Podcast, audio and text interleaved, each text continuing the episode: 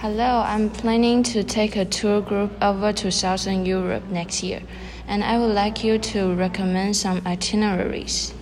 Sure, which periods of the year could you like to travel and for how long?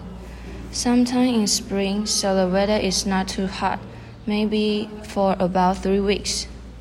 And what kind of thing are your group interested in?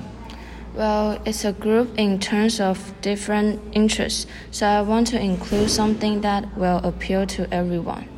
I certainly recommend dress to you because you can see some picturesque scenery and you also experience skateboarding. Some of my group has expressed an interest in educational tourism. Is that possible in Greece? I could say that Greece is less more suitable because of that history, architecture, and exotic culture.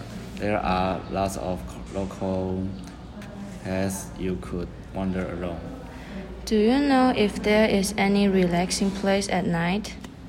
There are many bars you can enjoy and relax yourself.